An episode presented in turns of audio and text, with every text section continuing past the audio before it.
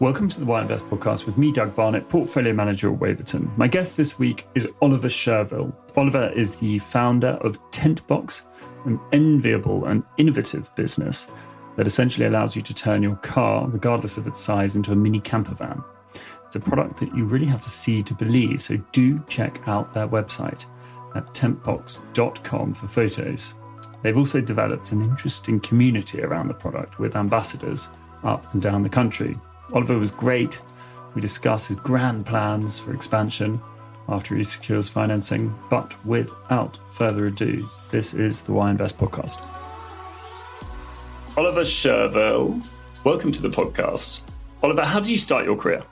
Um, yeah, career is an interesting word. I've never really had a, a, proper job, as it were. I suppose I did all the kind of stuff at school that you hear a lot of people say, selling sweets and, and that kind of thing. Was always keen to sort of go down that sort of entrepreneurial route. The first kind of big thing I did was a publishing company.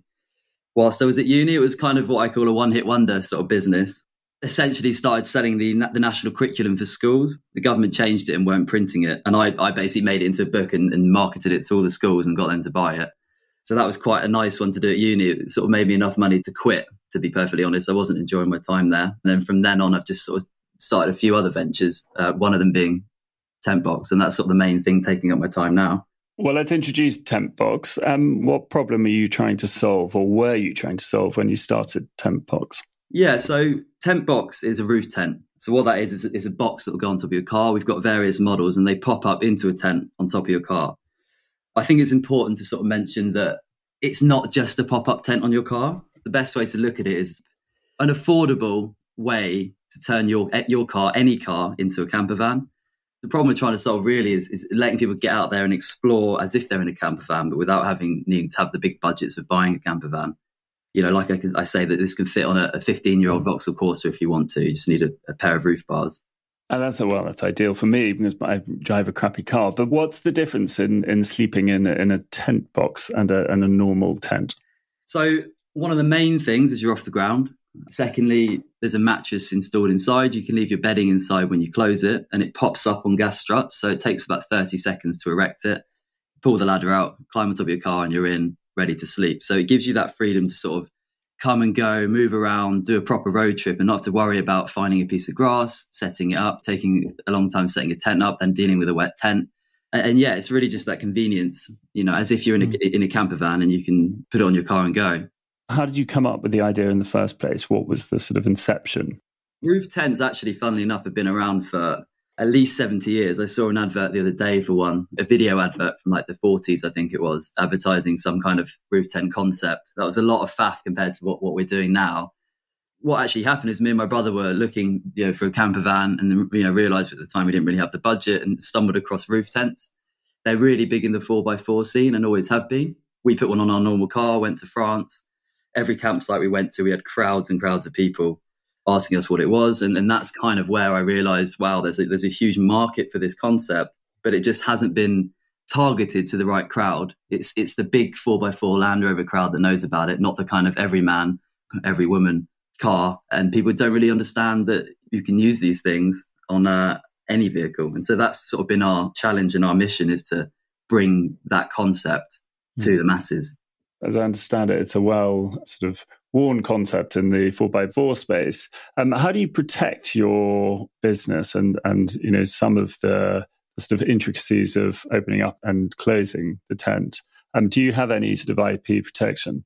Um, so that's an interesting point. I mean, there is other models out there, again, in the 4x4 scene that do very similar things. They've been out for so long that there isn't protection on that sort of general mm-hmm. concept when we first started, we were literally importing, I'm talking, you know, five years ago, I imported 10 pre-built, pre-designed products from China and then started selling them on Gumtree. So that's where we started. From then, we've got UK designers and engineers on board, and we've worked with the Chinese third-party manufacturers to build them for us. And we're now actually transitioning into a phase where we're manufacturing everything in the UK. So as part of that, we've made some really, really cool design changes and features, and they are all protected with patents, design marks, and obviously we have the trademark. But I think a good point just about that is I think a lot of the time protection comes from the brand you've built and the community you've built. You know, we're, we're building a, a product that not only is like excellent quality, but has fantastic customer support and then a community feel afterwards. So we we, we run events for people um, that are in the community all year round. That's our unique selling point, and that's something I mm. you know you can't create without a lot of time and effort, and that's what mm. I see that protects us. Presumably, you can run patents for the UK. I mean, help me understand how do you protect? Is it possible to get a global protection on various parts of the manufacturing process? Yeah, absolutely. I mean, with these new UK designs, we've got some really cool features. I can't go into too much detail about what they are, but with those, we we are seeking global protection for it. I mean, mm. we're seeking protection in the UK, Europe, and the US. It's pretty expensive doing just that alone, um, and then that's sort of our key markets. It's, it's almost not worth getting a patent for a lot of the other countries in the world. And how have you found the difference in in manufacturing overseas, manufacturing in China compared to manufacturing in the UK? And have your costs had to go up pretty substantially as a result? Yeah, I mean, manufacturing in China always posed challenges, right? So we had to be very accurate with our forecasting um, because it's a sort of a 90 day lead time, the shipping included. Container prices have gone up massively mm-hmm. recently it's also a massive burden on cash flow having to sort of pay for goods 90 days in advance. So moving to the UK, we kind of alleviate that problem of cash flow. We do have an increased cost. It's about 20 to 30% more expensive, mm-hmm. but we have complete control over the supply chain. We can get things just in time. It's much easier to monitor the factories and, and the quality control any elements that you can or will be able to sort of offshore again, or are you kind of happier in your mind to build a business sort of near shore and onshore to try and control that manufacturing part. And actually, sort of second to that, where do you see the value of your business? You touched on sort of community and like after sales, but where does the value of your business sit? Is it in the superior manufacturing capability or somewhere closer to the customer? Um, I think it's both. Now we're moving everything to the UK. Like it's a completely 100% UK supply chain from like the material fabrication to the metal extrusions to the, you know, the CNC cut steel, um, and then it's being assembled in Coventry. I think the product is certainly a USP, and it's something that we're super proud to be able to sell because it's we know it's going to be the best quality roof tent on the market. But alongside that, I think the biggest value proposition we're giving for our customers is this community feel. We already have 300 ambassadors in the country, which is people who've bought Tentbox and have signed up to be an ambassador.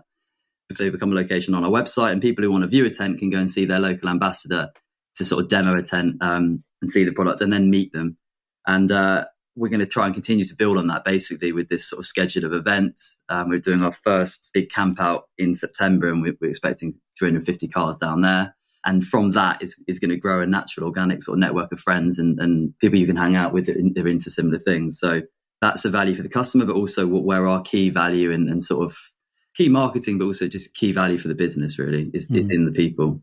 Well, staying on marketing and branding, I mean, how do you think about your sort of brand position? And are there any brands, you know, not necessarily in your space, but brands that you look to and kind of want to emulate? You know, you like the look and the feel of the brand. Yeah, definitely. I think you could you could maybe bring up uh, Patagonia for sure in terms of how they present themselves as a, as a cool, fun outdoor brand and their environmental uh, angle on their marketing. I think we'd sort of base ourselves on Apple in terms of the product by that, I mean slightly more expensive, but much higher quality, um, and and kind of in a way dictating how the product should be used without you know without trying to be too dictatorial over it. It's it's this is the style, this is the accessories you should use, this is how we think people should do it, and you know let people take that because I think a lot of people prefer the decision to be taken away from their choices mm. sometimes. And then, what I suppose, what does your ideal customer look like in your mind's eye? Do you have a sort of clear picture of who they are? I mean, people often ask that, like, who, who's your key customer? Like, you know, what ages are they? You know, what do they do? Yeah. And it, it really is, and it, it's an incredibly diverse mix of people. You have families who are interested. You have 18 year olds who've got, just got their first cars that want to use it. You've got people that love four by fours that want to go and take them out. People that surf, people that kayak, people that just love camping, road trips.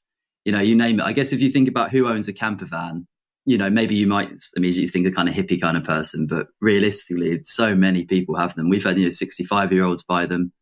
It's really product for everyone. And especially in the current climate of staycations, it, it just allows people to have that freedom. I mean, even if you went to a wedding and, you know, there was no space at the hotel, you can just take your car, pop your tent up, sleep there for the night. And, you know, we know a lot of customers who've done it. People have taken them on honeymoons Um, it's a real diverse mix, and that's why that community aspect is so exciting because there is a, there's a real want and, and, a, and a demand for people to go and explore in that way. Well, that was going to be my next question. I mean, we've had a rather weird 15 months of lockdown, and you know the ability for people to go on holiday, you know, jetting off around the world has been heavily curtailed. How's your business reacted to the lockdown? Have you seen a significant pull through in orders? Yeah, sales wise, like I mean, this has been our biggest year, but we've we've been experiencing sort of 150% growth every year anyway. Mm-hmm. Um, it's definitely helped. Um, we did a bit of market research recently that, that, sort of suggested that 46% of the population are planning to go on a staycation this year. So there's no doubt that's helped. I mean, Brexit's hindered our sales to the EU, so they've pretty much dropped off. We need to basically get a warehouse set up in the EU now because you can't ship from the UK without crazy fees for the customer. So that part of it's dropped off. What percentage was the EU before? It was 30% before. Okay, um, meaningful. And it's yeah, definitely meaningful. And we never did any advertising out there either, like AdWords or anything like that. It's all sort of social media based. So that was cool. But yeah, like I say, that's dropped off, but we're still growing. It's, it's difficult. We were always growing. We always were going to. There's no doubt this has helped. And there's no doubt it's changed people's mindsets and it's going to continue to have an impact for a few years. Turning to financing, and I know um, up until this point you have been self-financed, you know, using internal cash to grow. Is there a point, or can you see a point in the future where you would look to go to um, maybe friends or family, first step, angel investors, or, or venture capitalists to fund your next stage of growth? Then, second question, how would you allocate those funds if you were able to access them? Yeah, it's difficult. Like as you say, we have just bootstrapped it the whole way. There's been points in time where you know cash flow has become a bit of an issue because we are having to order so many containers and for sales that aren't going to happen for another three, four months. But we've kind of ridden that wave and we're we're out the other side. Obviously, every year as the demand grows and we need to buy more stock, that becomes more of an issue. Hopefully, the UK manufacturing will will solve most of that by bringing the cash flow forward by 90 days. But certainly, you know, I'm at the stage now. We've only got eight employees, and progressing to the next stage, we want to really expand heavily into Europe, heavily into the US. And that involves a lot of manpower, working with the right subcontractors, and really setting up processes and systems that will work internationally. And there is going to be, you know, there's a lot of cost involved in that. And I think what investment would help with would be to accelerate that and sort of do what we would maybe otherwise not do for a couple of years. But part of me is still thinking, you know, we've got this, and, and we, you know, if we do need any cash, that there'll be other ways to finance it. So let's say, Oliver, let's pretend that someone did want to invest, and and you received, um, let's say, half a million pounds. How would you want to allocate those funds? And what do you think would be your sort of high priority to get right? You sort of touched on working capital, which has been a bit of a drain. Where do you think you would get the most value by spending that cash? It's difficult. I think what we might do is try and skip out some of the outsourcing agents we use. So one of our biggest challenges has always been logistics because they're such massive products, and where we've been fairly small, it's hard to get accounts of then you know the, the, few people that can do them, you know, that size product in combination with our sm- much smaller goods and accessories. So I think I'd probably go straight away and just set up a warehouse. That would just take up a, off a lot of the headache if we can just completely manage it internally. Um, that's the sort of thing which is such a big investment that we kind of stick with using third party logistics providers. Likewise, we use a PR agency and we sort of use some digital marketing agencies. I'd love to bring that in house to have a really clear strategy that we can work on together internally. Do you find you lose control of that brand message and you know your ability to communicate with your customers if you're outsourcing that function? I think that it could be much much more um, concise and, and I can't think of the word cohesive. If we did it internally, I don't think we lose that, but I think what we we do lose the power to really get it exactly how we want it. Because you work with different designers they come up with different takes on it all and it's all being mashed together. Whereas if you had someone who was internal seeing the day to day understanding the vibe of the company like how we are in the office the culture and speaking to our customers helping them install them they i think that would give us a lot more of a appropriate sort of marketing message as opposed to these guys who you know working for several different people all at once and, and, and don't really fully understand the brand. I think that's what we miss.